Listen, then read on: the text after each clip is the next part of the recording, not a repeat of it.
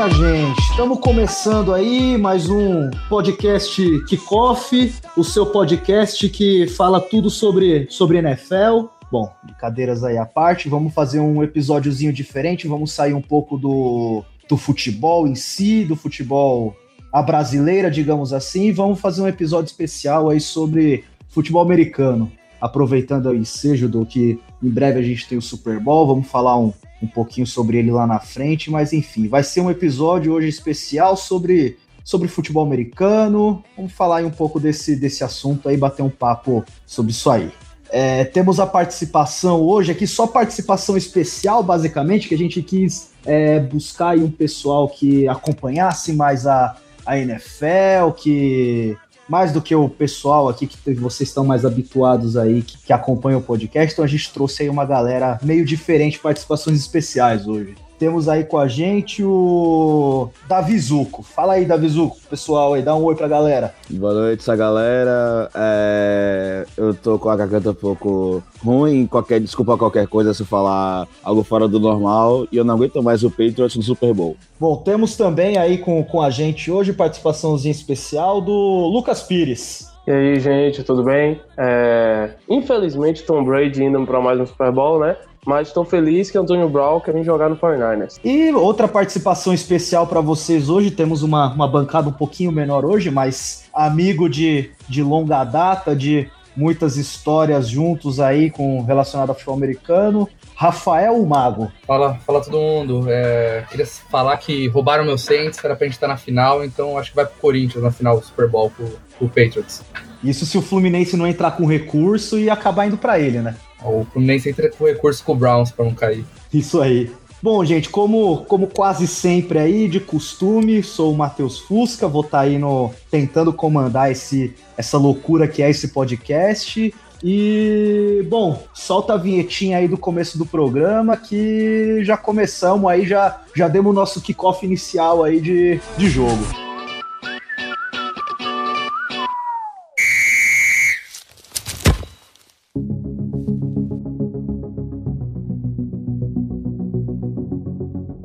Bom, gente, nosso primeiro, primeiro assunto aqui que a gente vai falar é, vamos contar aí brevemente cada um do, dos participantes pouco aí da, da história de como cada um começou a acompanhar a NFL, ou às vezes teve contato com o próprio futebol americano, às vezes praticando esporte aqui no, aqui no Brasil, que a gente sabe que, que é um esporte que aos poucos aí, talvez até tenha diminuído um pouco, mas estava crescendo aí bastante no nosso país. Ô, Zuco, fala aí pra gente, como que você começou a acompanhar a NFL aí? Fala pro pessoal. Eu lembro muito bem que foi no domingo de carnaval de 2008, temporada 2007-2008, tava passando na madrugada da Band, mano, você tem noção. Aí tava passando o Super Bowl. Eu já tinha ouvido falar várias vezes da futebol americano, mas quando eu parei para assistir, é, o clímax que tinha na época do, do Patriots, que tinha feito 16-0 na temporada, tava voando. Gisele tinha prometido que se por acaso o, o Patriots perdesse aquele Super Bowl, ela ia correr pelada na Times Square.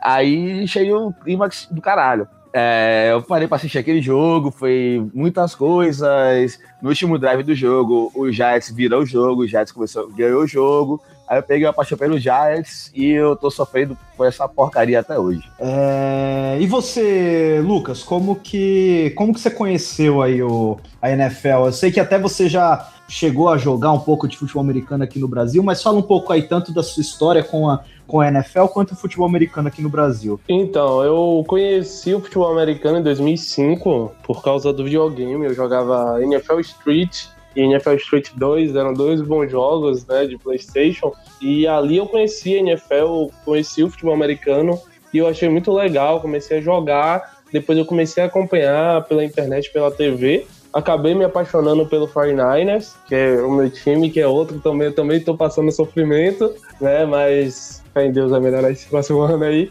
É, e também joguei, como você disse, eu joguei desde 2014, desde 2015 no Vitória Futebol Americano, né? Passei duas temporadas no time. Eu era reserva do reserva, mas eu tava lá no time, né? Como cornerback. E joguei hoje Cavalaria 2 de Julho.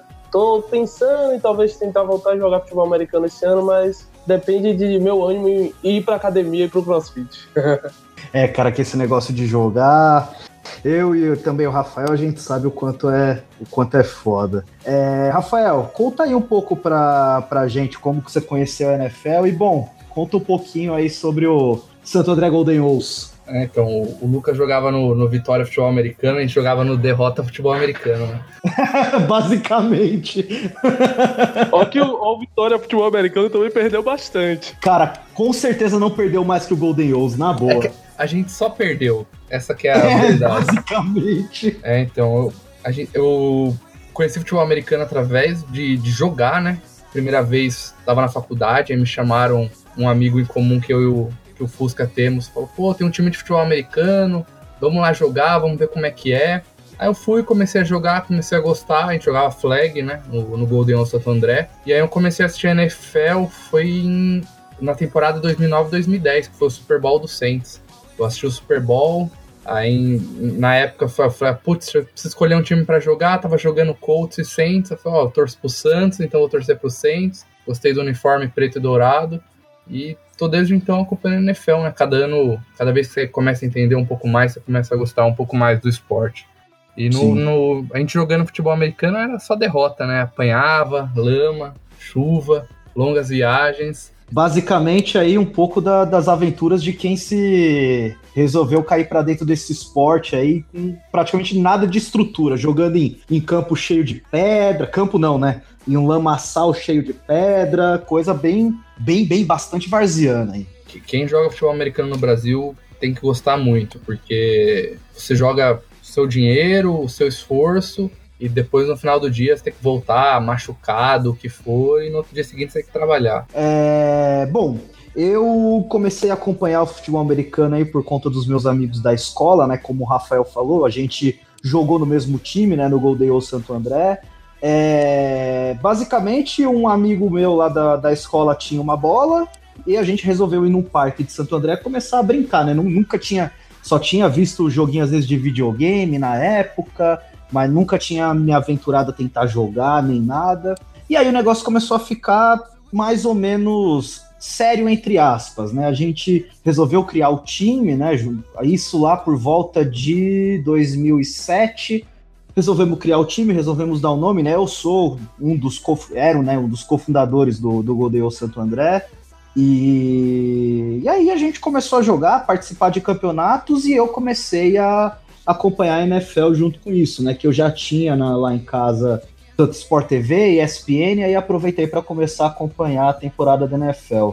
O, o primeiro jogo que eu assisti foi um jogo do. Eu só lembro que foi um jogo do Steelers e foi o time que eu acabei escolhendo para começar a torcer. Foi justamente no ano que foi campeão, se eu não me engano, foi mesmo na foi na temporada acho que 2008, 2009 que e o Steelers ganhou o título, tudo mais e bom, desde então é o time que, que eu acompanho um pouco mais, tudo e pô, um pouco das histórias aí que o Rafa contou de das tantas derrotas que a gente teve jogando pelo Golden Eagles, cara, coisas absurdas de ter apenas 13, 12, 13 jogadores para jogar um jogo, isso contando tanto ataque quanto defesa, então era basicamente todo mundo jogando no ataque, todo mundo jogando na defesa. É, eu e o Rafael, a gente teve uma história muito, muito parecida do, do nosso início no time.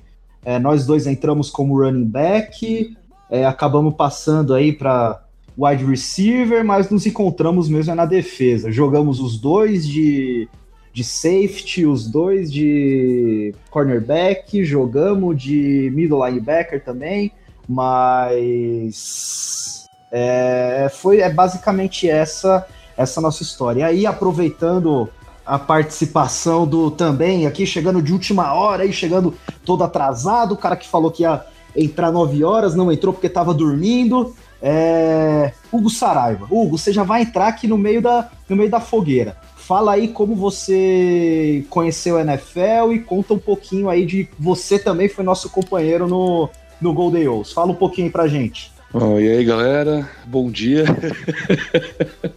ah, cara, o churrasco de domingo é foda. A gente bebe um pouquinho a mais e acaba, acaba perdendo um pouco a linha. Desculpa pelo atraso. Não, mas eu, eu conheci a NFL por causa dos jogos do Madden, né?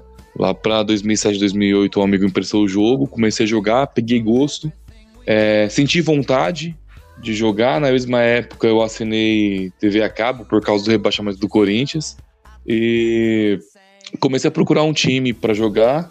Descobri o Santo André Golden House é, aqui no ABC com o Renato Pim, conversei com ele e, e, e comecei a jogar. A, o, enquanto, enquanto eu jogava com os caras e te conheci, conheci outras pessoas que eu, que eu tenho amizade até hoje, comecei a acompanhar. Tipo o Rafael que está participando do podcast hoje também. Ah, que maravilha! Ô, Rafael, tudo bom? Tudo bem. Tô aqui, cara. chega atrasado bagunçando. Percebo. Muita organização. E comecei, inclusive, a torcer pro, pro Pates por causa do Madden, né? O pessoal tira sarro, fala que é, é modinha, que a galera começou a gostar por causa do bom, do bom desempenho no, na NFL. E meu caso, eu, eu, eu, me considero modinha também, mas foi mais modinha, porque quando eu fui escolher um time para jogar no Madden, eu ia escolher o, o Raiders, mas achei o time muito ruim. Aí vi que tinha um time com skillzinha melhor, que era o Pates, e acabei jogando, pegando gosto e quando comecei a ver os jogos já já tinha time para torcer. É isso aí. Bom, o Hugo, tanto quanto tanto quanto eu e o Rafa, viveu bastante aventura aí na época do Golden Owls, bastante soube enfrentar muito bem aí o que é, e com, muito bem com frequência, o que, que é uma derrota, né? que fez a gente criar um pouco mais de, de casco pra vida. Seria especialista em perder. A gente. É, o que a gente fazia melhor no Golden Owls era, era a derrota. Ganhar a gente não sabia nem reagir. Sim.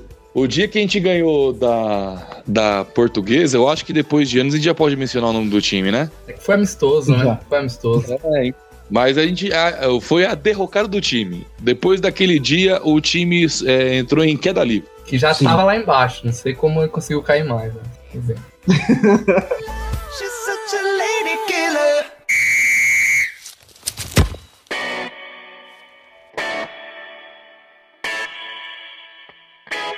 Bom, gente, então é basicamente isso que aí de apresentação do pessoal. Vamos entrar aí na falando um pouquinho sobre, sobre a temporada da, da NFL. A gente não, como o podcast não nos permite é, a gente não vai ter muito, muito tempo para explicar assim parte das regras, tudo mais, porque assim tem muita nuance, tem muita coisa específica. Se você é um cara que não acompanha ainda, ainda futebol americano, a gente já pede desculpa porque a gente vai falar de muito termo, de muita coisa que talvez você não entenda, mas cara, vai atrás. Assim, a, a própria ESPN tem um guia que é maravilhoso. Eu vou colocar ele no, no link do post, que é basicamente um resumão de tudo que você precisa saber sobre, sobre história, sobre regra, é, de uma forma muito dinâmica, muito didática, que você consegue ter uma noção muito boa do, de como funciona o esporte. Até porque como o Super Bowl ele é um, um evento mundial que gera muita repercussão, se você tiver o interesse, vai atrás desse, desse guia e dá uma estudada que quando você for chegar para assistir o Super Bowl, ainda que seja o seu primeiro jogo, você já vai estar tá um pouco menos cru, vai conseguir entender muito, muito melhor esse jogo, entender a dinâmica dele e vai ser uma, uma experiência muito mais proveitosa para você. É, uma rápida explicação aqui de como funciona a temporada, tá? A temporada é dividida na, em duas partes principais, né? Na verdade, três, vai, que é a pré-temporada, que são amistosos preparatórios para o início, a temporada regular e os playoffs, ou pós-temporada. Na temporada regular são 32 times. Esses 32 times são divididos em duas ligas, entre aspas, que é a NFC e a AFC. Dentro dessas ligas, a gente tem quatro grupos com cada, de cada divisão. Então, na N NFC tem quatro grupos, da, aí tem a NFC Leste e AFC Leste, tem a NFC e a AFC Oeste, NFC e AFC Norte e NFC e AFC Sul. Base, os, os 32 times se dividem dentro desses, desses quatro grupos. Em cada, cada um desses quatro grupos são quatro times. Já a pós-temporada, ou playoffs, como é conhecido também, é dividido é, da seguinte forma: são 12 times, ou seja, é o melhor de cada um dos grupos que eu falei para vocês anteriormente. Então, são oito grupos lá atrás, então é o melhor de cada grupo e uma repescagem entre os dois melhores segundos colocados de cada liga, entre aspas. Então, assim, vão ser quatro grupos da NFC, quatro grupos da NFC. De cada um desses grupos, eles pegam os dois melhores segundos colocados e fazem um jogo entre eles. Toda a pós-temporada é um jogo eliminatório, não é mata-mata, é sempre mata, como dizem aqui no Brasil. É um jogo mata ou morre. Aí tem o jogo eliminatório dentro de cada liga e no Super Bowl se enfrenta o melhor da NFC contra o melhor da NFC. Tanto que o que a gente chama de semifinal aqui, para eles é a final da divisão, porque os dois melhores times da AFC se enfrentam de um lado e os dois melhores da NFC se enfrentam do outro. Os dois vencedores jogam o Super Bowl. É, e daí a gente já, assim, queria saber um pouco de vocês aí, o que vocês acharam dessa, dessa temporada, se vocês acompanharam vários jogos, acompanharam só alguns, escolheram algum time específico para acompanhar? Ô, Hugo, como é que foi aí essa temporada para você aí? Esse ano eu acompanhei um pouco menos do que eu costumo acompanhar, eu costumo acompanhar bastante. É, eu assisti um pouquinho menos esse ano, até porque o time que eu torço não estava bem. Né? O, o Patriots estava fazendo uma temporada um pouco mais difícil, perdeu alguns jogos bobos, perdeu um jogo pro, pro, pro Dolphins que, que a, a, numa, numa jogada numa jogada que eu, como torcedor do Patriots, considero ridícula, que parecia jogada de rugby. Aliás, é, é uma curiosidade, né? Que o, o, futebol americano deriva do rugby.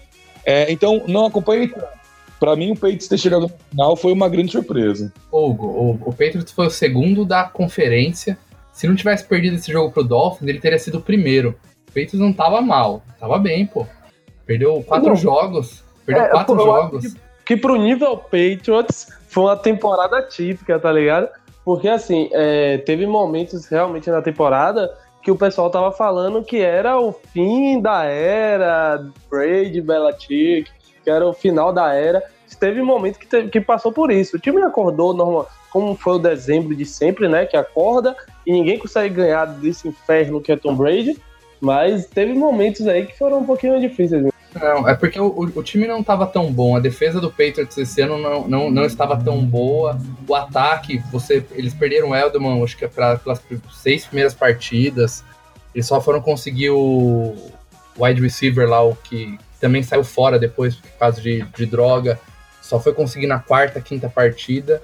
Josh mas, Gordon. É, o Josh Gordon, mas nenhum momento o, o Patriots estava tipo, ah, esse ano eles não chegam no Super Bowl. Mas até então, mas eles estavam atropelando todo mundo. Perderam.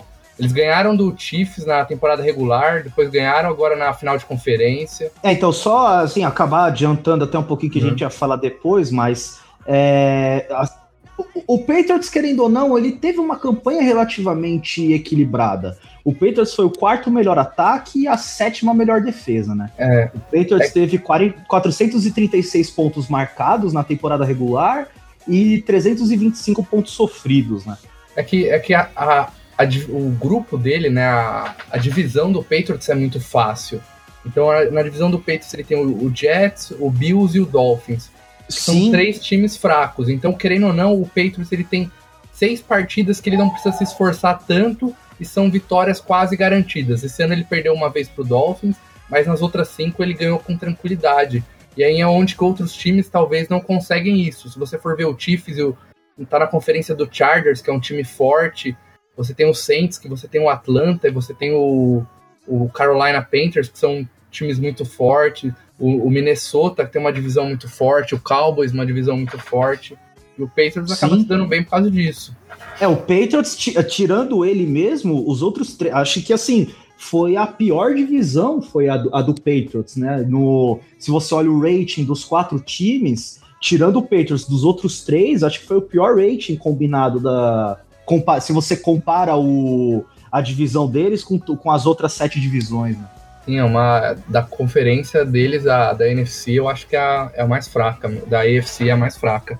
Hoje, né? Sim. Hoje, né? nos últimos anos, talvez 5, 6 anos ainda. Uhum. É, não, e mesmo, por exemplo, a conferência dos Steelers, que tinha o Browns, que jogava o rating geral da, da conferência lá para baixo, mesmo assim, o Browns não teve uma temporada tão ruim quanto foi nos últimos dois, três anos, né? É, então... o, a conferência do Steelers, por exemplo, você tem o Baltimore, tinha uma baita de uma defesa, um ataque razoável. Aí você tinha, teve o Browns, que esse ano, pelo menos na metade da temporada, apareceu e ganhou muito bem. Uhum. E aí você tinha o, o Bengals, que sempre vai mais ou menos. Então, querendo ou não, é uma, é uma divisão que não é garantida a vitória. Isso. Assim, sempre fica ali entre. Tirando o Browns, puta, quem fica, quem ganha a divisão é sempre a ah, Ravens, Steelers e Bengals, sabe? Ou consegue, um desses daí tá Vai garantido wild no card. wild, wild card e muitas vezes consegue avançar pro, pro divisional. Sim. Bom, gente, só aqui pegando alguns números, fatos e alguns recordes aí da, da temporada que, que a gente teve, né? O melhor ataque foi o do, do Kansas City Chiefs, com 565 pontos, e o time foi derrotado na final que a gente chama da, da AFC, né? Ou a sem- que seria a semifinal do campeonato, justamente contra, contra os Patriots. Não, e dizer que Mahomes nessa temporada incrível dele, né, que pra mim foi uma das grandes surpresas da temporada, e também foi eliminado num lance de bobeira, né, do, do- da, da linha do time, do, da defesa do time, da linha defensiva, porque era uma interceptação, né, e que foi anulada. Então o time acabou tendo esse vacilo aí, mesmo depois de fazer esse, essa campanha ofensiva durante a temporada regular, excepcional. Não, eu, Pois queria, é. eu queria dizer também que o, a, a- depois da aposentadoria do, do Brady, acabou a brincadeira. O Chiefs vai dominar a NFL, porque o Mahomes é um quarterback, cara. Cara, Olha é a aposta aí, hein? primeiro ano. Rapaz, eu não sei, eu não sei. Eu não sei, pode ser aquela de uma season wonder, sei lá. Tipo, ele, ano passado, não lembro muita, muitas atuações dele, mas essa temporada ele foi falar de série. Será que ele vai manter o nível? Ou vai ser, tipo, um Kenyoto da vida? A temporada passada ele, ele jogou pouco, ele jogou só no finalzinho porque o Alex Smith era, era o titular. E, Sim. então, é, essa é a primeira temporada dele pra valer. Tem que esperar a segunda, porque as pessoas aprendem a marcar ele. Tanto que o, o Billy Chick marcou ele na, na final da conferência. Ah, mas aí a gente tá falando, a gente tá falando do melhor técnico da história, né? E, e eu acho que foi esse, inclusive foi esse o fator que atrapalhou o, o Chiefs chegar ao Super Bowl. Ele, ele enfe- enfrentou o Patriots sem ascensão, né? Porque o Patriots parece a família Stark, né? Se dá muito bem no inverno. Pegou o inverno, eles cresceram, começaram a jogar muito. Tom Brady começou a destruir. O Bill Belichick, ele é, é, é, soube marcar muito bem o, o ataque do, do Chiefs, mesmo assim ainda tomou 31 pontos, né? É, para eles ia ser realmente difícil chegar ao Super Bowl esse ano. Mas é isso aí, o, o Chiefs é um time que ele tem um potencial muito grande ofensivo. Andy Reid é um cara também incrível, um grande treinador, e eu vejo muito potencial neles se eles começarem a trabalhar em melhorar a defesa a partir de agora, né? Que foi o grande ponto fraco. Se tinha esse ataque excepcional e fora de série, tinha uma defesa que era muito ruim, deficiente e fazia o jogo, os jogos terem que ser decididos no braço do Mahomes o tempo todo. Uhum. Bom, só seguindo aqui com alguns números, né? A melhor defesa ficou com a do Chicago Bears, com 283 pontos cedidos apenas. E eles foram derrotados no Wild Card, que é a primeira fase da, da eliminatória, né? Dos playoffs, da pós-temporada, pelo Philadelphia Eagles, que foi o campeão da, da temporada anterior. Por um chute que o Kicker errou no finalzinho, chute fácil, ele chutou pra fora. Enterrou aí a, a temporada do Bears. O Bears ter ido tão longe, né? A grande surpresa da temporada pra mim, o time foi muito bem na defesa e mostra a cagada do, do John Gruden lá no Raiders, né? Porque Khalil Mack chegou aí no Bears e o time virou outro e conseguiu essa coisa incrível aí da defesa também. Então, mostra o que é que o como é que John Gruden tá destruindo o Raiders em 10 anos, que é o que ele vai fazer. Eu acho que o- ele, ele falou com o Kalil Mack agora, acho que uma coisa muito legal da NFL é que no começo da temporada você tem a parte das contratações. Na NFL você tem um, um teto salarial, né? Então você não, não pode exceder um valor que você paga pro seu time inteiro. E aí vo- você teve o, o John Gruden, que ele foi pro Oakland Raiders, e ele começou a desfazer de um monte de jogador, ele se desfez do Khalil Mack, que era o principal jogador de defesa deles, por algumas pique no, no draft, que é o draft é onde você pega jogadores do college, né, jogadores que vão entrar na NFL, e ele se desfez do cara e o cara mudou a franquia de Chicago. Ele chegou esse ano lá e arrebentou. para mim foi o segundo melhor jogador de defesa da, da temporada, tranquilamente.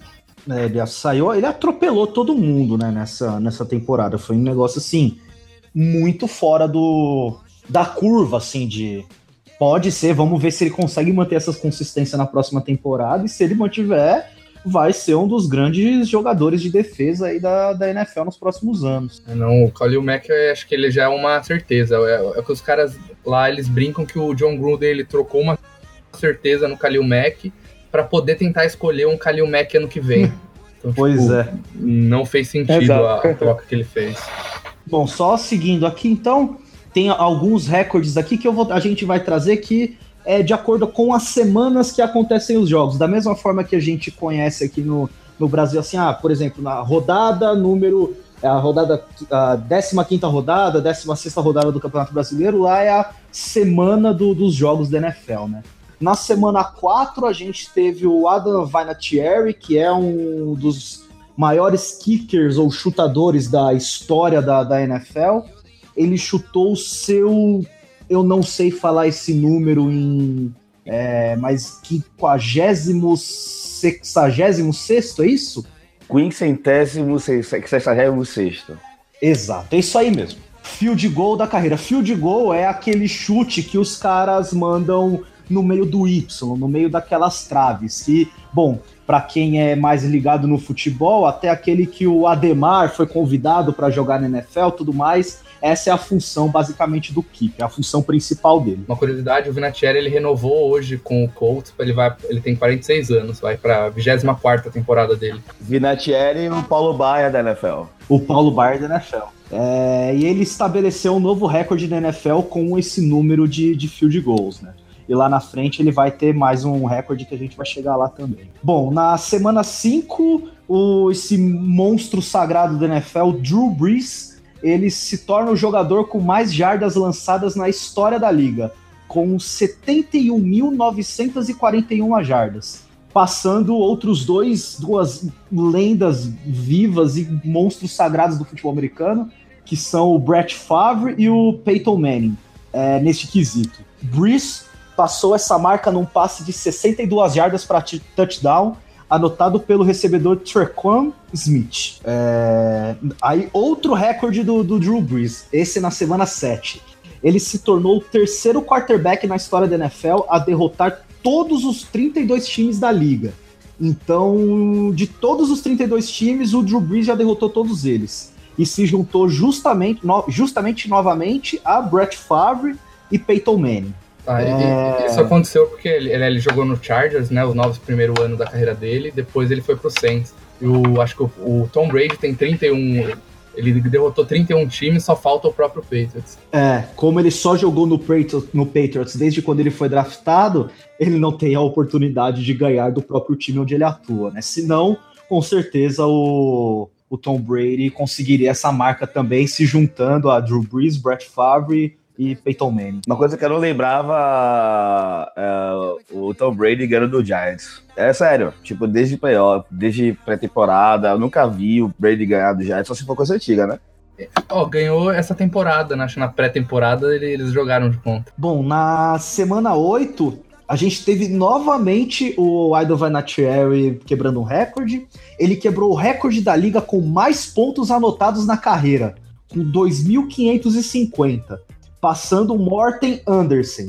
Então, pelo que eu não, não tive ainda como pesquisar direito sobre esse recorde, mas eu acho que ele é assim, contando recebedores, tudo mais assim, quem marca ponto normalmente em jogos, acho que ele é o jogador que tem mais pontos na carreira. Se eu não me engano, acho que esse é o recorde mesmo. Mas alguém viu sobre esse recorde do Vinatieri? Cara, eu não sei se isso é só kicker ou, ou, tudo não, porque é muito ponto isso, cara. É muito ponto, cara, 2.550 e ainda você pensando no tempo de carreira que tem um jogador, um running back, um wide receiver, um tight end, que são jogadores que normalmente marcam mais pontos num jogo, é, não sei se eles conseguem Ó, chegar. Esse assim. Mort Anderson, ele, é, ele era kicker, então eu acho que isso daí é só para kicker. Entendi, entendi. É, vamos, vamos ver se a gente consegue achar essa informação informação Porque até. quarterback faz, vai, pelo menos 20 jogos, 20 pontos por partida, não faria sentido.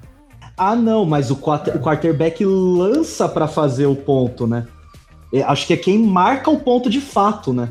Por exemplo, por isso que eu falo do running back, do wide receiver e do tight end, que é quem de fato marca o touchdown, Sim, né? sim. O quarterback lança para touchdown, né? Mas se eu não me engano, a contagem de ponto pra quarterback é quando o quarterback lança pro cara, o cara já na end zone, tá ligado? Aí o ponto vai pro quarterback. Mas quando o cara passa, atravessa a linha, que pontua é que fez. Isso, isso é que eu acho que assim, esse caso tá falando do jogador. é, que Eu, aí a gente pode pesquisar essa informação aqui. Mas eu acho que ele tá falando do jogador que de fato marca o ponto. Enfim, a gente vê se consegue pesquisar aí até o fim do programa, a gente traz essa informação com um pouco mais de precisão. Mas enfim, sendo kicker ou não sendo, cara, 2.550 pontos é assim, uma marca absurda na, na NFL, cara. É muito ponto para um kicker que normalmente marca um ou três pontos, né? Que assim, Sim. só para vocês entenderem, um chute de. é, quando- depois que o time marca um touchdown, o touchdown vale seis pontos. O time tem direito a um chute dentro das traves que,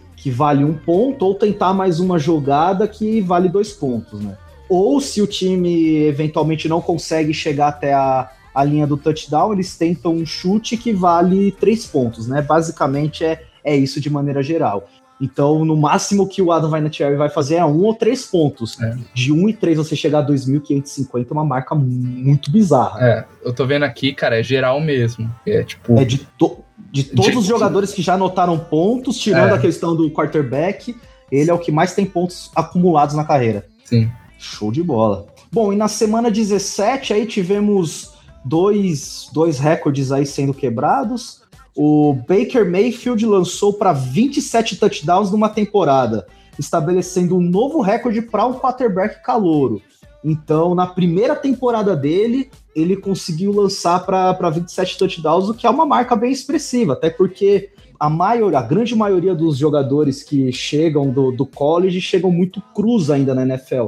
É basicamente a mesma coisa que é muito parecido com o que acontece no futebol, de às vezes subir um jogador jovem aí com 17, 18 anos e ele ainda não ter todos os ali o cacoete, os macetes para conseguir se dar bem no futebol profissional, né? Então acontece mais ou menos a mesma coisa com os com os calouros vindo do college. O ritmo do jogo profissional comparado com o que eles jogam na universidade é bem diferente. Isso aí também para felicidade de Cleveland, né? Porque errando e errando mais vezes aí nas escolhas de, de quem seria o quarterback da, do time, errando muito, várias escolhas ruins, e parece que finalmente o time tem um QB de verdade. Vai. A gente vai ver agora nessa próxima temporada o Baker, desde o início, sendo titular e tendo a chance de mostrar é, seu futebol e passando bem, né? Então, para felicidade total de Cleveland. Uhum. E também na semana 17 teve o George Kittle, que ele estabeleceu um novo recorde de jardas de recepção numa temporada por um Tyrande. Que ele conseguiu nessa temporada 1.377 jardas. É, o que é também uma marca muito expressiva para um Tyrande, porque é bastante coisa assim para um jogador que não costuma ter é, um grande número de jardas aí no, no jogo, diferente de um running back, de um do wide receiver que costuma fazer rotas mais longas aí, ou grandes corridas, para um, um Tyrande é uma, uma grande marca aí para essa temporada. Acho que faltou um recorde que foi legal esse ano que, que o Tom Brady bateu também, que foi o jogador que mais demorou para conseguir mil jardas corridas. Como assim? É, o Tom Brady precisou de 265 jogos para conseguir mil jardas corridas, para correr Entendi. mil jardas. Para ele correr mil jardas, né? Foi, foi, Caramba! Até o. Aquela corrida feia dele, meu Deus. Oh, mas espera aí, cara. Até o Big Ben já tinha chegado nessa marca antes dele? Então, eu não sei se já chegou, mas por enquanto ele é o Ah, cara que mais tá. demorou para chegar, entendeu? Ah, entendi, entendi. Nossa, porque se o Big Ben já Talvez tiver... outros ainda não tenham chegado. É, então, porque, cara, você fala de corrida feia do Tom Brady, mas, cara, o Big Ben parece, sei lá, um, um bicho correndo, mas um bicho que não, não foi feito pra correr, tá ligado? Ó, ele correndo é mais bonito do que o Big Ben correndo. Com certeza.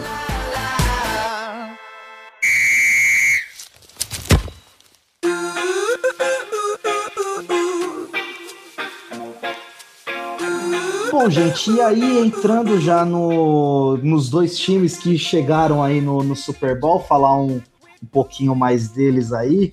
É, falando aí da temporada do, do St. Louis Rams, ó, já tô entrando em, em questões polêmicas aí que a gente vai tratar mais pra frente também. Do Los Angeles Rams, temporada dos Los Angeles Rams. Eles foram campeões da NFC Oeste, aquelas divisões que a gente falou tanto lá no começo. Tiveram 13 vitórias e 3 derrotas. Eles marcaram 527 pontos na temporada regular, foram o segundo melhor ataque da liga e sofreram 384 pontos. Foi a vigésima melhor defesa, ou seja, não teve um rendimento. A defesa não teve um rendimento tão bom. É, aí, curiosidades relacionadas à, à temporada do, dos Rams. É, na semana 11, o Kansas City Chiefs marcou 51 pontos num jogo contra os Rams, só que eles perderam, porque o jogo foi 54 para os Rams a 51 para os Chiefs e foi a maior quantidade de pontos marcados por um time que perdeu na história da liga. É, os 105 pontos agregados do jogo também é a maior quantidade de pontos numa partida na história da liga. E eu lembro que esse jogo foi assim, um, é um famoso rebosteio, cara, porque é. Não existiu defesa no, nesse jogo, cara. Um jogo de 105 pontos, cara, é para você chegar no, no seu vestiário e sair distribuindo tapa na cara da sua defesa, porque cara, você tomar 54 ou 51 pontos é um absurdo. É, foi o, foram os dois melhores ataques da liga, né? Esse ano acho que, se não é a primeira vez, ou, tinha muito tempo que não acontecia dos quatro melhores ataques chegarem na final de conferência, né? Sim. O Chiefs, Saints, Rams e Patriots eram os quatro melhores ataques da liga. É muito difícil é. isso acontecer. O time do Rams é um time foi formado aí por um dos, dos técnicos mais promissores da liga, né? Que é o McVay.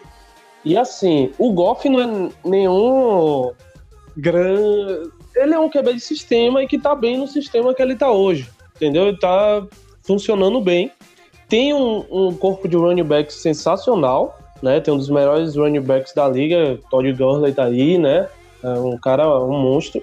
A defesa esse ano não foi bem. Apesar disso, tem para mim quem é o melhor defensor da NFL hoje, que é, que é o, o Aaron, Donald. Isso, mas o time chegou aí talvez um pouco desacreditado por algumas coisas.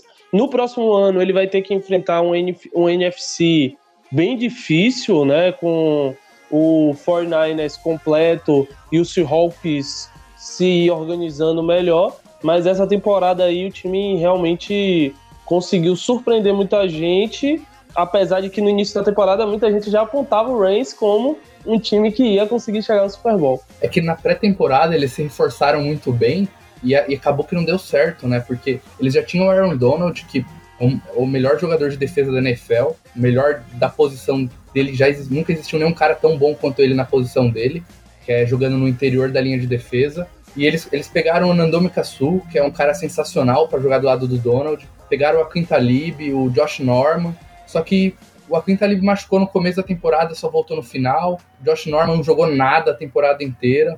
O Sul não jogou nada até o jogo contra o Saints, na, na final de conferência. E a defesa deles, todo mundo passou por cima. Até, até os playoffs, aí a galera começou a resolver jogar. E isso porque eles têm um excelente coordenador de defesa. O Chama que veio é o cara mais novo a ser um, um head coach a chegar no Super Bowl. Então, era um time que todo mundo esperava até muito mais no, no começo da temporada. Essa, é isso, é um time que no futebol, no nosso futebol, o time que joga deixa jogar. É, vai muito pro ataque, mas a defesa falha bastante. Isso muito reflete do basquete. Tem muitos times, até dos times de basquete de Los Angeles, estão sofrendo muito disso, que a defesa tá barreada e o ataque funciona muito bem. É, parece que é um estigma de Los Angeles mesmo. O o Cardinals está chateado com esses comentários da defesa aí, né? Porque eles jogaram duas vezes com o Rams. Numa vez tomou uma sacolejada de 34 a 0 e na outra 31 a 9. A defesa do Rams não foi o destaque do time na temporada, em compensação, eles colocaram o Cardinal no bolso nos dois jogos, né? Mas o Cardinal não tinha quarterback. O Cardinals, até o time de vocês aí de Santo André tinha ganhado. É, mano, o Cardinals tá complicado, cara. A gente era muito dedicado em matéria de derrota. Falou em perder, é com a gente mesmo. Eu não, nunca duvide, nunca duvide da capacidade do Golden de perder um jogo. É basicamente isso. Mas na NFL, a capacidade da defesa também é muito ligada ao ataque. Eu vi muita gente falando que o problema da defesa do Chiefs era que o, o ataque era muito rápido. O ataque entrava em campo e marcava ponto muito rápido. E a defesa já tinha que entrar em campo. Então os caras não conseguiam descansar. O ataque Ah. não ficava mais de dois, três minutos. Porque o Marrones ia lá e já tentava fazer o TD o mais rápido possível. Então, querendo ou não, acaba atrapalhando um pouco a, a defesa nisso. Eles acabam, acabavam cansando muito rápido, tomando muito ponto. É, no dia que no dia do jogo do, do com o Chiefs, a gente discutiu um pouquinho sobre isso também, né? Na minha opinião, é uma questão de, de, de experiência, de maturidade do Mahomes mesmo. Acho que com o tempo, ele confirmando e não flopando, se ele confirmar é, é, esse talento que ele mostrou esse ano, passar dos anos ele vai, vai ficar mais experiente, vai conseguir cadenciar um pouco mais o trabalho de ataque. Eu acho que, que o jogo mostrou muito isso, porque o Patriots teve o dobro, o ataque do Patriots teve o dobro de tempo em campo que o ataque do Chiefs, né? E, e isso acabou, na minha opinião, sendo decisivo para a vitória, porque cansou demais a defesa do Chiefs. No final do jogo, o pessoal falou: pô, jogou mal, jogou mal, jogou mal, mas eles estavam extremamente cansados, né? Sim. E, bom, os Rams aí também estiveram no meio de uma polêmica aí pesada, que foi o a semifinal da, da NFL, vamos dizer assim, ou a, a final da divisão contra os Saints. Que teve aí um final de jogo muito, Foi roubado. muito polêmico. É, para muitos foi Crefizou, roubado. Crefisa, Crefisa na NFL. Foi roubado, cara. Foi extremamente roubado, velho. Isso. Bom, falem aí, falem aí sobre o que, que foi esse final de jogo do, do Saints e, é, e Rams aí. Eu só tenho uma dúvida que eu queria tirar com vocês, que é a seguinte: eu queria saber se a Crefisa patrocina o Rams. É, assim. Então, tem, tem uma questão muito boa que, o- que o Rams, como você falou, ele era de St. Louis e ele foi pra Los Angeles. É, E- na verdade, eles eram de Cleveland, né? Eles iniciaram em Cleveland, foram pra St. Ah, Louis, sim. Mas e então, depois foram pra é. Los Angeles. Mas eles foram, tipo, recentemente, né? Eles foram ano, ano passado que eles foram pra Los Angeles. E não tá indo bem as franquias lá. Não tá dando tanto público, tipo, a galera não tá empolgada. Aí, tipo, eu acho que os caras falaram, pô, mano, ia ser da hora se o time fosse pra, pra, pra final, né? Fosse pra, pra, pro Super Bowl. E aí meteram a mão no Saints. E os árbitros que estavam lá do lado e não viram são de Los Angeles. Descobriram hoje, jogaram lá. Não, mas, Então- mas aí, aí eu acho errado. Porque se era pra roubar pra Los Angeles ganhar, tinha que roubar pro Chargers ganhar também. E aí fazia logo a final Chargers contra, contra o Rams e aí explodiu Los né? Angeles. É que o Chargers não se ajudou, né? Também, né? Não conseguiu nem ficar perto de ganhar do, do Chiefs. É, eles esperaram a hora mais decisiva pra poder É. roubar pros Rams. É, é porque foi querendo ou não, foi um lance, né? O, no final, o Saints só precisava gastar o relógio, ele tentou um passe, né, Pra ficar para conseguir o first down e ter mais quatro jogadas e gastar o relógio e acabaria o jogo. Se aquele passe fosse completo, acabaria o jogo. E o corner do o próprio corner do Rams, ele falou que ele soube que ele fez falta porque ele perdeu completamente a bola. Então ele acerta o recebedor do, do, do Saints e ele falou que ficou torcendo só para não sofrer a falta. Quando não jogaram as flanelas, ele agradeceu a Deus, né? E ele foi multado pela falta, ou seja, a própria NFL admitiu que teve falta, mas o Rams está no Super Bowl. E aí a- a- a- era, foi um- uma interferência do passe claríssima, né? Não cabe é, fazer pedido para rever a jogada nesse, nesse tipo de caso dentro da NFL.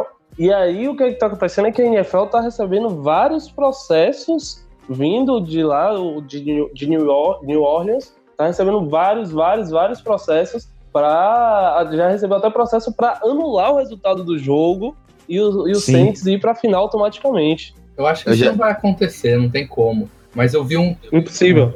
Eu vi um boato de que estavam querendo que o Saints jogasse os minutos recessos do relógio, que faltavam pra poder, tipo, dessa falta anulada em diante, o tempo que gastasse fosse refeito. Aí o pessoal já tá inventando mesmo de história, tá começando a ficar bizarra a coisa. Tem, o, o- tem essa regra na NFL que pode, né? O Michael Thomas, wide receiver do Saints, ele publicou no Twitter, tipo, parágrafo dessa regra, isso pode. Mas acho, acho que não vai acontecer, porque se você fizer isso, você vai abrir pra sempre, né? Tipo, todo mundo vai querer fazer essa merda. Você acaba abrindo um precedente, ainda que ele esteja em regra, precedente muito perigoso até pro, pro andamento do, do esporte em si, né? A não ser que fosse feito isso e eles revogassem essa regra, enfim. Oh, é, tá, isso aí também ajudou tanto isso quanto o que aconteceu e a gente vai falar mais na frente no jogo do Patriots. É, acabaram levantando questões sobre a mudança de regras na NFL, né? É, primeiro, sobre essa questão de revisão de faltas é, em lances cruciais da partida, principalmente nos dois minutos finais, né? Se fala de uma mudança mais séria nessa regra. E também se fala lá, já no caso do Patriots, de uma mudança, isso há bastante tempo já, de uma mudança na regra do, do tempo extra, né? Da prorrogação. Então, são, são questões que esse, essas finais de conferências ajudaram a reanimar dentro da NFL e provavelmente a gente deve já ter uma, uma mudança para a próxima temporada. Porque assim, gente, só um, um disclaimer aí para quem está ouvindo também. É, na NFL, você, os times têm direito a determinadas quantidades de pedidos de revisões de jogadas. Então, tem algumas jogadas específicas que você pode e que você não pode pedir revisão. E são duas por cada tempo. Para vocês entenderem também, o jogo é dividido em quatro quartos a cada dois quartos é um tempo. Então, o primeiro e o segundo quarto corresponde ao primeiro tempo, o terceiro e o quarto quarto corresponde ao segundo tempo de jogo. É, cada time tem direito a pedir duas revisões. É duas revisões por tempo, né? Ou é duas revisões Eu por acho partida? Que é por, por jogo, é, é cara, duas por por partida. partida, é duas por partida. E você não pode pedir revisão no final, nos dois minutos finais. Isso. Você não pode No fazer um pedido de revisão. Exato. Só que toda jogada que acontece uma pontuação ou que acontece uma mudança de posse de bola, que é o que a gente chama de turnover na NFL, todas essas jogadas são revisadas, obrigatoriamente são revisadas pelos juízes para validar se realmente foi ponto ou se realmente foi um turnover, foi uma mudança de posse de bola, né? A bola, é, um time perdeu a posse e foi para o outro. É, o que está se discutindo agora é se tem, se vão entrar outras jogadas é, em, em situações específicas do jogo, por exemplo, nos últimos dois minutos, que deveriam passar por revisão obrigatória da, da arbitragem. Por exemplo, uma, é, uma possibilidade de uma falta com, com perda ou ganho de jardas para outro time, é, enfim, se outras coisas entrariam como revisão obrigatória dos árbitros. E eu acho que vai, eu acho que vai mudar, porque acho que diferente da, do futebol, da, da FIFA, a NFL é uma empresa. E quando ela começa a ver que os fãs não gostam de uma coisa, eles são muito rápidos para se reunir. É, o- o- os donos da NFL são os próprios donos dos times, né? Eles são muito rápidos para se reunir e mudar a regra. Então eu acho que eles vão acabar mudando isso para a próxima temporada. Sim, sim, porque assim, atrapalhou o espetáculo, de certa forma, atrapalhou no resultado do espetáculo e de um jogo que estava sendo muito bom, muito bem jogado, né? Acabou ficando marcado por conta disso. É, se o Rams ganhar, vai ser o Vitória com asterisco, né? Vai ser o Botafogo de 95. Sim. É... Como é que dizia? O campeonato está manchado. Tá, tá manchado, cara. Em New Orleans a galera não vai passar nos bares, tá ligado? Eles vão fazer uma festa na rua e não vai passar no- no- em nenhum bar o Super Bowl. É sério? Eles vão fazer isso? Sim, eles estão fazendo, eles vão fazer um festival lá, que New Orleans tem muito festival. Eles vão fazer um festival de rua pra ninguém assistir o Super Bowl na cidade. Caramba, vamos fazer um mar de gra fora de época. Bom, gente, só agora entrando aí na temporada dos Patriots. é, os Patriots foram campeões da AFC Leste com 11 vitórias e 5 derrotas. Eles marcaram 436 pontos, foram o quarto melhor ataque da liga na temporada regular e sofreram 325 pontos. Foram a sétima melhor defesa. Então, como a gente tinha falado antes aí ali no, no comecinho, foi uma temporada assim relativamente equilibrada do- dos uma boa temporada e equilibrada também. Alguns fatos importantes aí da, da temporada dos Patriots. É, na semana 5, o Tom Brady lançou o touchdown aéreo de número 500 na carreira. E ele se tornou o terceiro quarterback na história da NFL a conquistar tal feito, junto novamente de Brett Favre e Peyton Manning. E ele se tornou o primeiro a conquistar essa marca jogando por um único time. É, o Brady lançou- também lançou um touchdown para, um, para 71 recebedores diferentes. Então, durante toda a sua carreira, até, até hoje, ele lançou para 71 recebedores diferentes. Quebrando o recorde anterior que pertencia ao quarterback antigo aí, que é o Vini Testaverde. Na semana 15, o Tom Brady se tornou o quarto quarterback a alcançar a marca de 70 mil jardas aéreas na carreira. E na semana 16, o New England Patriots venceu ao menos 10 jogos numa temporada pelo 16º ano seguido. Empatou com o San Francisco 49ers, que ganhou também 10 jogos numa temporada entre 83 e 98. E eles também garantiram o título de divisão da AFC East pela décima temporada seguida, é, estendendo o próprio recorde que já, assim, o recorde já era do Patriots e eles estenderam mais ainda esse recorde. Além disso, foi o décimo ano seguido do time se classificando para os playoffs, quebrando o recorde anterior dos Dallas Cowboys, que conseguiu isso entre 75 e 83, e do Indianapolis Colts, que conseguiu isso entre 2002 e 2010. Bom, o Patriots é talvez um dos times ou o time mais é, regular da história da liga. É, a quantidade de anos seguidos participando dos playoffs, a quantidade de Super Bowls que ele participou, a quantidade de final de divisão ou semifinal, é assim, é uma coisa fora do normal. É a maior dinastia do esporte americano, acredito eu. Sim, sim, é bem provável que seja. Bill Belichick e, e Giselo é aí a maior é, dinastia. Eu, eu tava vendo, eles têm um, o, a probabilidade do Patriots chegar no, na final de conferência com o Tom Brady é maior do que um wide, do que um QB completar um passe. Caralho! É. é um absurdo, cara, um absurdo. É, é na casa dos 70%, tipo, 70% das vezes das temporadas eles chegaram na final de conferência e um QB não tem isso. Tipo, a chance é muito menor de completar um passe na NFL. O próprio Tom Brady, né? É mais fácil ele chegar na final de conferência do que ele mesmo completar um passe. Olha que a, a média do, do, do, Brady é de 62 a 65% mais ou menos por temporada, né? De passes sim, acertados. Então é mais fácil ele chegar na final da, da AFC do que ele mesmo completar um passe. Pois é. Aí ah. entra aquela questão que a gente estava falando mais cedo, do, da, da divisão dos Patriots seria fraca e tal, é, se seria mérito dos Patriots, se seria demérito da, da divisão. É, é independente do que seja a divisão deles, é um negócio absurdo. Tipo, nos playoffs, Tom Brady é fantástico e, tipo, eu não consigo ver um cara tão assombroso nos playoffs como foi ele.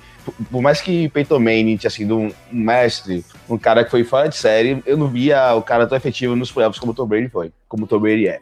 Porque a, Assim, cara, o, o, os Patriots nos playoffs é o equivalente no futebol ao Ferg Time no, no Manchester United. Sim, e o sim. Manchester United tinha aquele dom com o Alex Ferguson treinando de fazer gols nos minutos finais, assim, gols decisivos, seja de empate, seja de vitória. Cara, o Patriots é isso no, nos playoffs. Chega nos playoffs, é, é literalmente aquilo que a gente fala. Deixou chegar, fudeu. Deixou chegar, fudeu, porque os caras crescem de uma maneira, o time pode não ser tão bom. Você tem ali o, o Tom Brady, cara.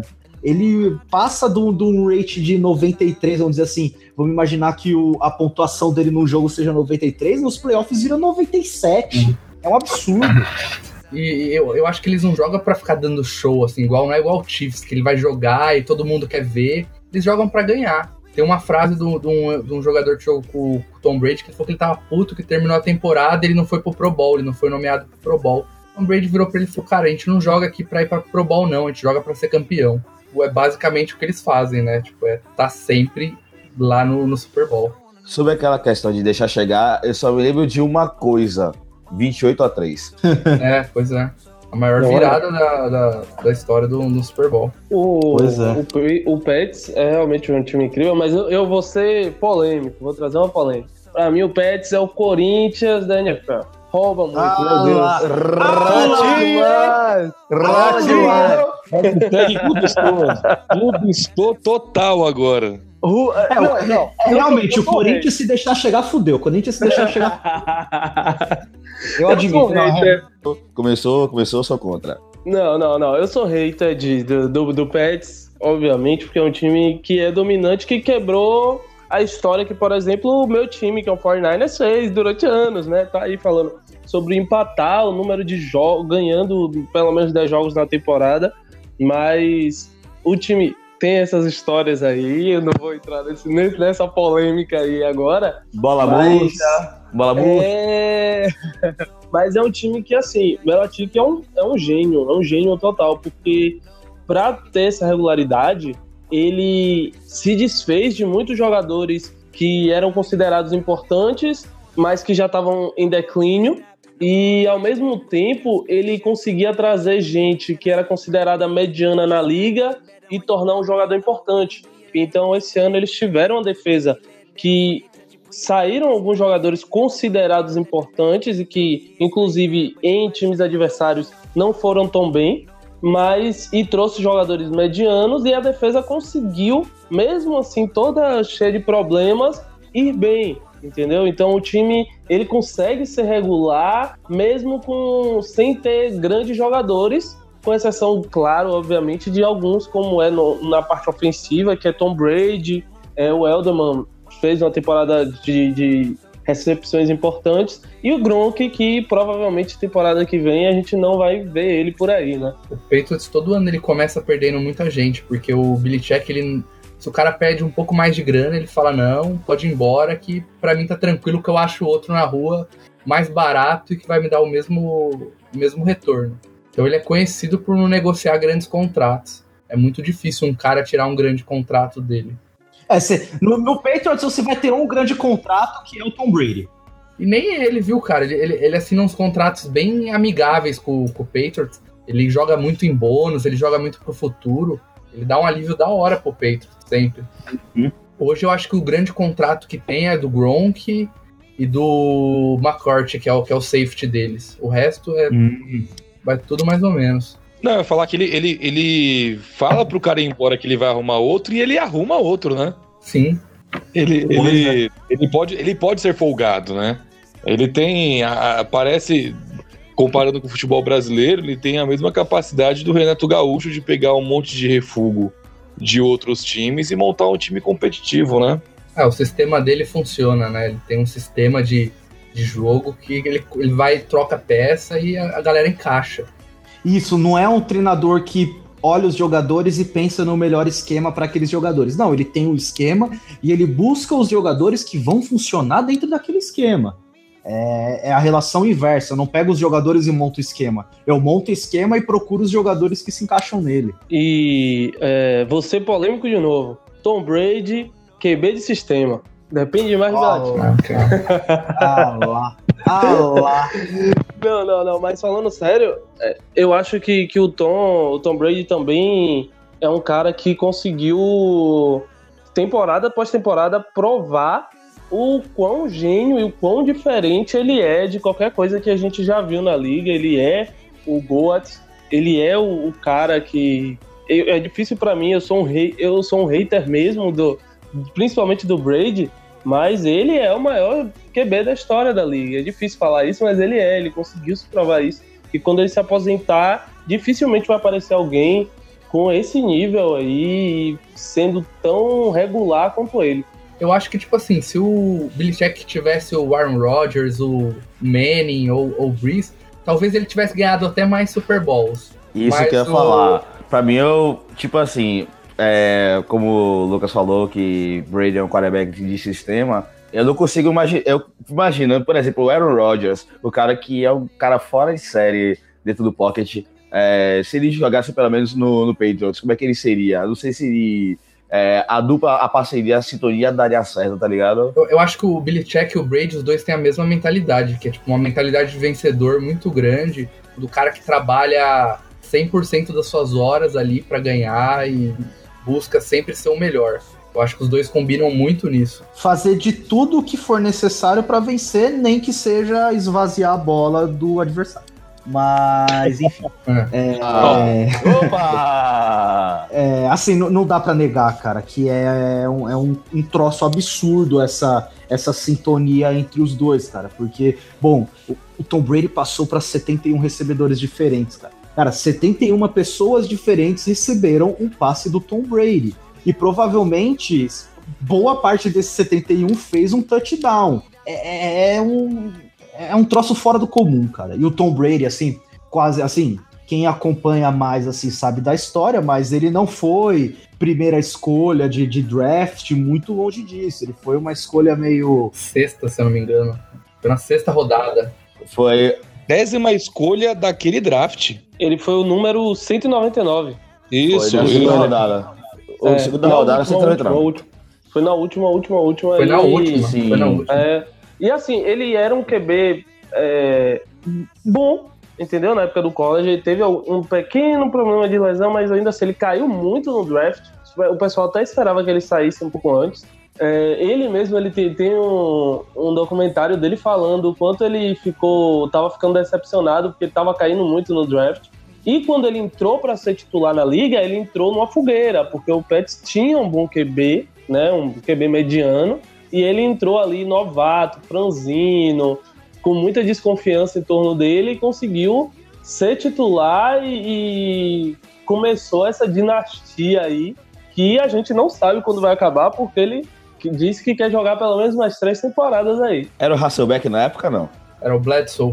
o Drill Bledsoe. Sim, sim. Eu tava vendo uns vídeos dele no Combine, quando ele tava pra ser draftado. Era bem mais ou menos, viu, cara? Tipo, tem muito quarterback que é draftado hoje, faz coisa muito melhor do que ele fez naquela época. Então, foi ele veio do jogo, a inteligência que ele teve do jogo que fez, fez que ele fosse o cara que é hoje. E assim, alguém lembra qual foi a classe dele? Quem foram os outros quarterbacks que entraram, assim, que, que chega, fizeram algum sucesso ou que tiveram alguma hype do mesmo ano dele? Aí é difícil, hein, cara. O draft dele é de 99, né? 2000, Não, deixa eu ver. 2000. Draft, Acho que foi o Drew Brees. né? Veja aí, acho Putz, que foi foi o Drew. Brees. É, eu tô entrando aqui.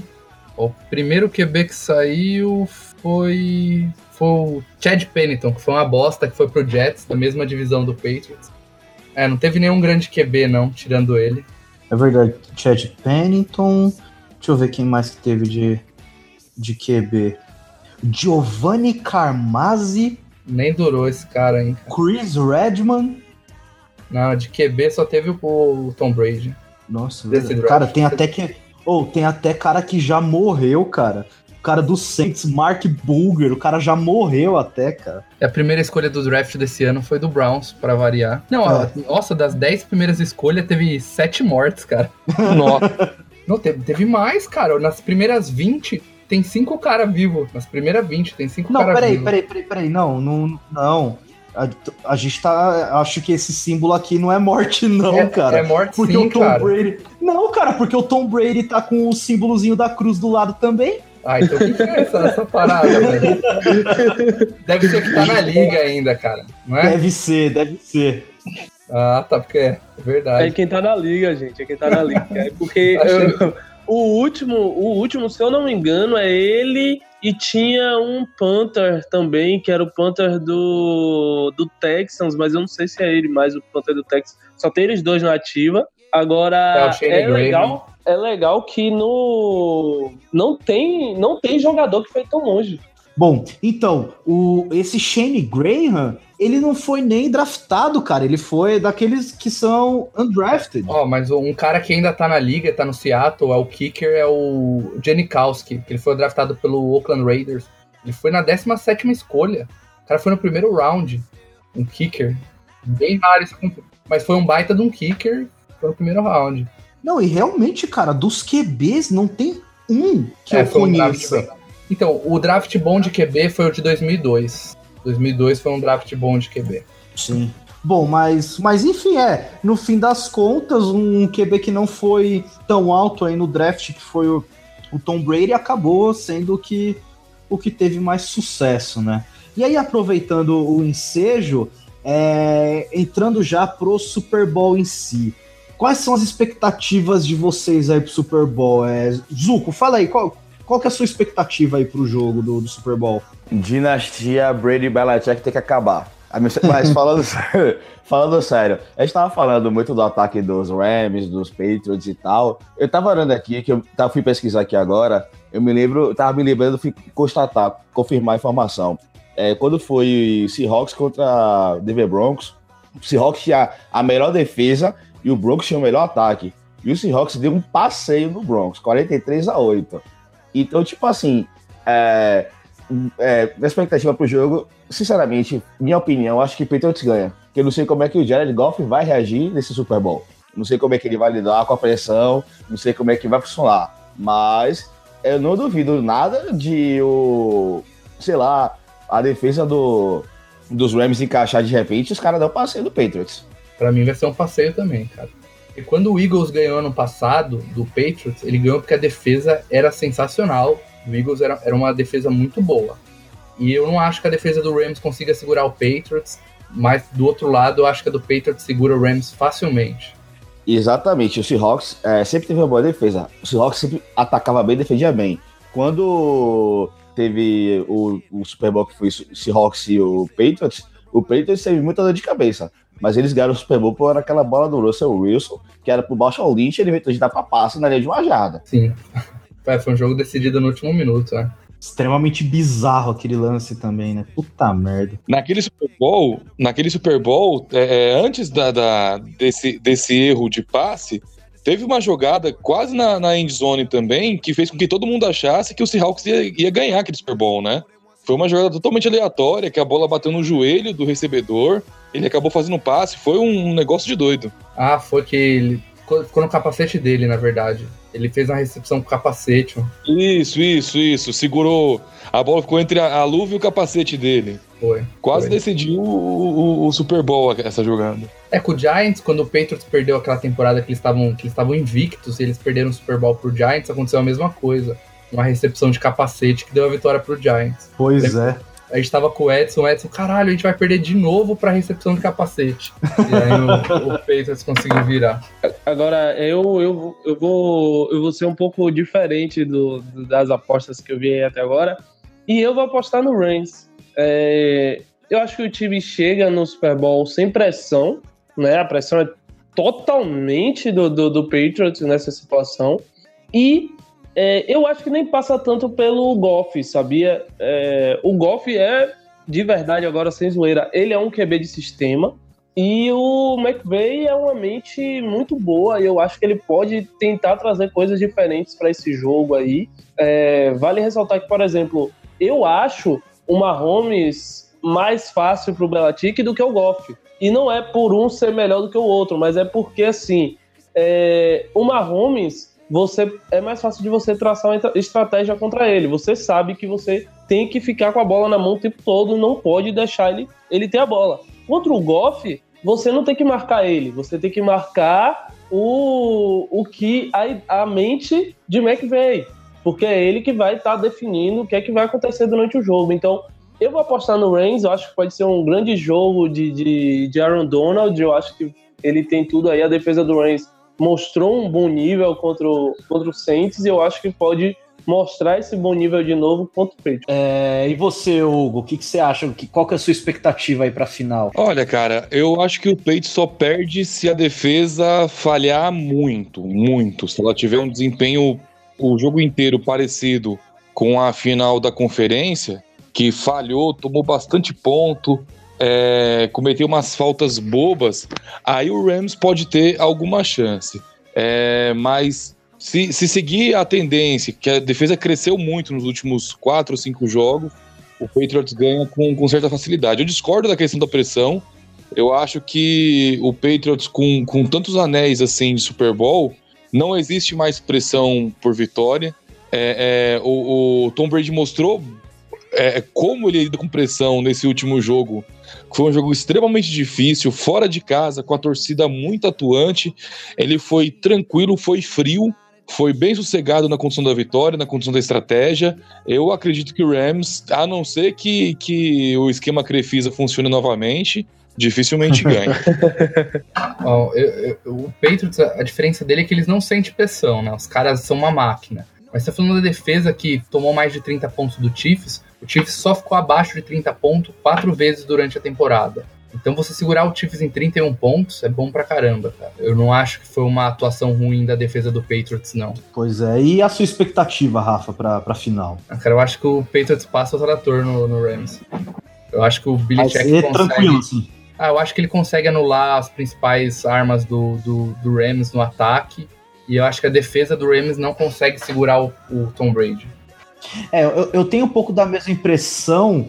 é, justamente por pensar que, assim, cara, se fosse um jogo contra os Saints, ia ser um jogo, assim, muito mais difícil e muito mais aberto, assim, ia ser um jogo muito mais, caramba, imprevisível de é, você saber quem que ia ganhar, porque, assim, você tem dois QBs experientes do, dos dois lados, né? Eu, eu, vou falar, eu assisti 12 jogos do, do Saints tempo, da temporada regular.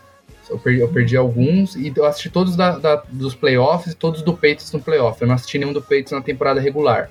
Mas o Saints não ganharia do Patriots no Super Bowl também. Porque, não ganharia, não ganharia. É, você tem um ataque muito... Você sabe o que o ataque vai fazer. Você, você vai correr com uma bola com o Camaro ou com o Ingram ou vai jogar no seu melhor wide receiver. Você não tem outras armas. E aí o Belichick conseguiria é, parar isso. Porque ele fez isso com o Chiefs. O Chiefs tinha, tinha dois jogadores de ataque. Ele tinha o Tyrande o Kelsey e você tinha o, o Rio, que é um monstro. Ele, ele segurou esses dois caras, ele minimizou, minimizou a ameaça desses dois caras e ganhou o jogo. Eu acho que ele conseguiria uhum. fazer a, a, mesma coisa com o Saints facilmente. O Saints estava bem mal de wide receiver no final da temporada, estava sem Tyrande. E, e, o Rams não é muito diferente, cara. Hoje o, o Rams não tem um, um Tyrande estrela, ele tem dois bons wide receiver, mas nenhum deles são fora de série, assim, são tipo os vai, os cinco melhores da NFL. Nenhum deles é. O Chiefs tinha isso. Para mim, o Rio é um dos cinco melhores da NFL. Então, eu, eu acho que o, que o ataque o, o Belichick consegue parar. E é isso, né? A real é que todo mundo queria ver essa final, o Chiefs e Saints, né? Ia ser um jogo incrível, mas eu acho que tem um potencial. É, vai ser um jogo realmente que vai ser muito das mentes brilhantes. É um duelo para mim de mente, mentes brilhantes de técnicos. E se a gente na instante falou que quando o Tom Brady se aposentar, já está aparecendo aí um novo QB, que é o Mahomes, para dominar a liga, para ser a grande mente de técnicos, a gente tem aí o McVay como apontando ser esse cara, né? Só, só uma correção, porque todo mundo queria ver Saints e Chiefs, vírgula, né? Todo mundo que odeia o Patriots. Porque eu não queria, não. Então, isso aí é todo mundo que, todo mundo que não torce pro, pro, pro, pro Pets, né? Obviamente. Não, ninguém queria ver o Pets na final. Isso é a verdade. Tirando, obviamente, os chatos dos torce... os chatos e modinhas dos torcedores do Pets. É, ninguém aguenta mais o Giselo e Super Bowl, né? Impossível, tá insuportável. é bom que vai, é bom que pai de Genoa. Mas, mas ó, e fica 5x5. Ah. Pra ser clubista, ano que vem, Garópolo vai aí, tá chegando com tudo, vai jogar a temporada toda, campeão. Pode anotar. Lei 2, lei 2, hein? Lei 2, lei 2. Lei 2.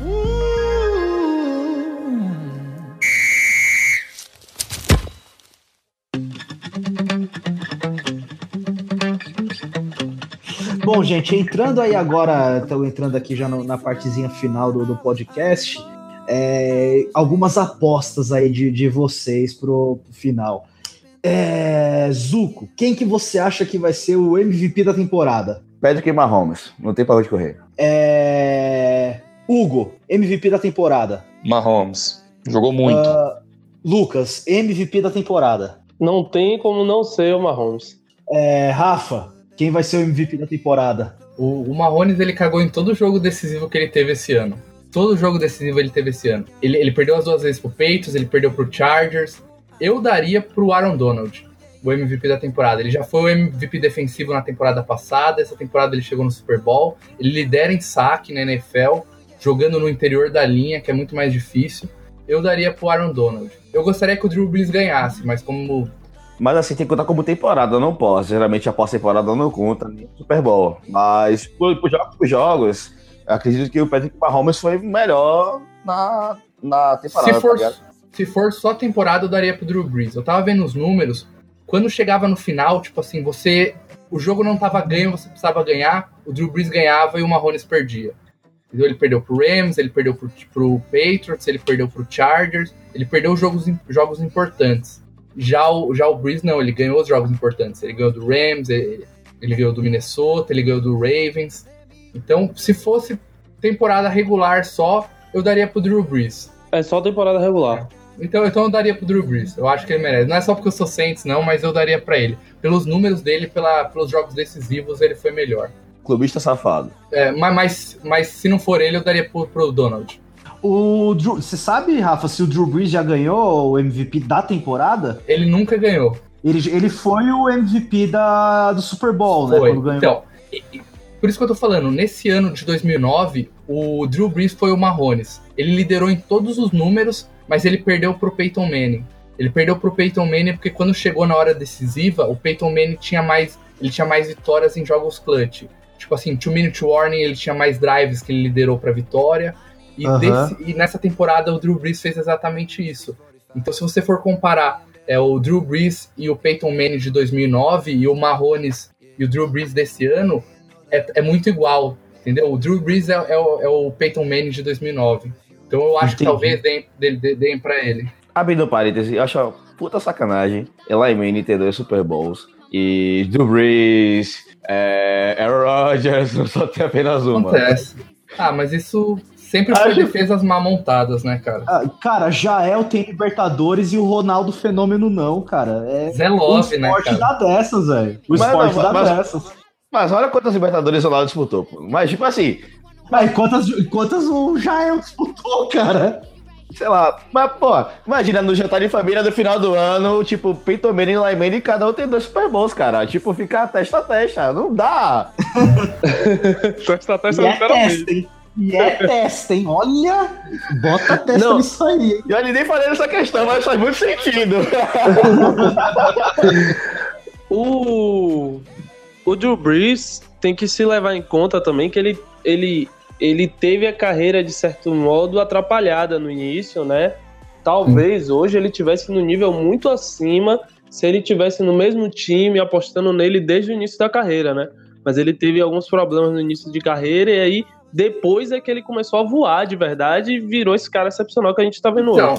Mas igual o Tom Brady encontrou o, o Billy Check, ele encontrou o Sean Payton, né? A carreira dele mudou com o Sean Payton. Os dois deram um match muito bom. Tipo, o Sean Payton ele é um gênio ofensivo, assim como o Billy Check é um gênio defensivo. O Sean Payton é considerado um gênio ofensivo e o, e o McVay é um novo gênio ofensivo. E, mas os dois deram muito certo, né? Quando o, o Sean Payton encontrou o Drew Brees, a, a carreira dos dois mudaram, né?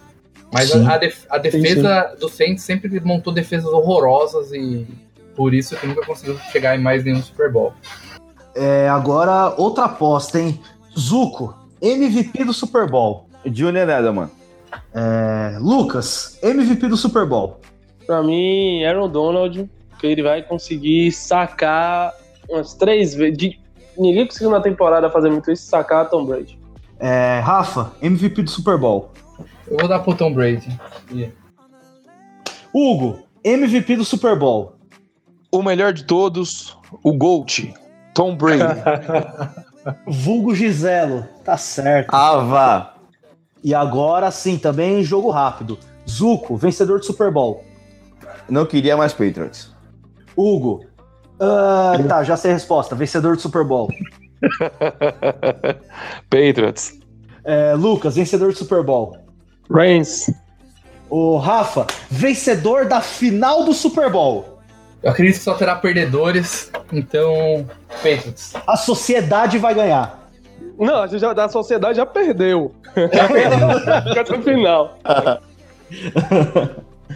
É, bom, gente, o- ficamos aí com, com esse episódiozinho de. Aí falando de, de NFL, futebol americano, como dito aí, ah, um episódio meio diferente para vocês. A gente pretende fazer isso mais vezes, falar um pouco de outros esportes também, além do, além do futebol, sempre que a gente tiver oportunidade. Segue aí as nossas redes sociais no que a gente tem por aí. Segue a gente lá no Twitter, né? twitter.com barra chutal, né? Chutão podcast ou arroba podcast, como ficar mais... Arroba chutão podcast, né? Como ficar mais fácil que você quiser procurar. A gente tá no, no Instagram também, a gente tá sempre postando coisa nova aí, tanto no as postagens regulares, coisas nos stories, é instagram.com barra chutão podcast. É, procura o nosso grupo lá no Facebook também. Se você jogar Chutão Podcast, já, já vai aparecer o, o nosso grupo para vocês entrarem lá também, para interagir com, com os participantes. Às vezes a gente tem discussão de pauta, ou às vezes discussões que acontecem lá no grupo acabam virando pauta de, de podcast também, então entra lá que o pessoal é, é, é, bem bacana, às vezes tem umas tretas, umas brigas aí, mas é legal de acompanhar. E a nossa página também, que é o facebook.com barra podcast chutão. É, se você jogar lá Chutão Podcast, Podcast Chutão, já vai aparecer lá na pesquisa do, do Facebook, tanto a nossa página quanto o nosso grupo do Facebook, né? No, no, no link do post aí, no, na descrição do post, vai estar as redes sociais dos, dos participantes de hoje, das nossas páginas relacionadas também, todos esses esses links aí, essas curiosidades, a gente vai querer colocar no, no post também, porque como é um esporte que às vezes você pode estar tá ouvindo e não tá tão familiarizado, para você às vezes, se você tiver a curiosidade, se você quiser começar a acompanhar, é um o futebol americano é um esporte muito bacana, normalmente quem começa a ver se apaixona, é, vocês vão ter a oportunidade de ver um dos maiores eventos de entretenimento do, do mundo, que é o Super Bowl, é um um jogo que envolve cifras aí milionárias, seja para comercial de TV, é, os intervalos é provavelmente o intervalo mais caro do, do mundo. É, tem o, sempre o show do intervalo também, que é sempre aí é, ou cantor, cantora, ou bandas que, que, que, são de sucesso, nunca é alguém desconhecido, tudo é um.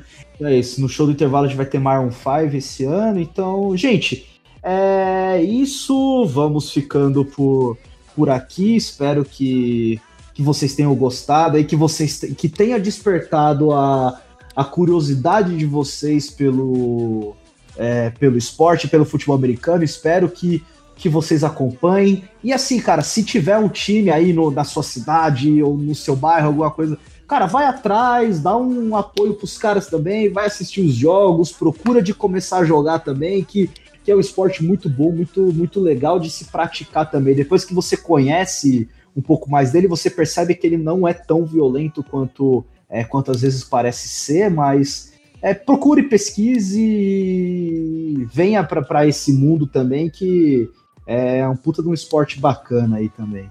É, como sempre, é o, como a gente está cheio de convidados aqui, o pessoal pode não estar tá muito acostumado, mas a gente sempre termina o nosso episódio com o bom e velho tchau tchau do, do Gerd. Então, gente, tchau tchau!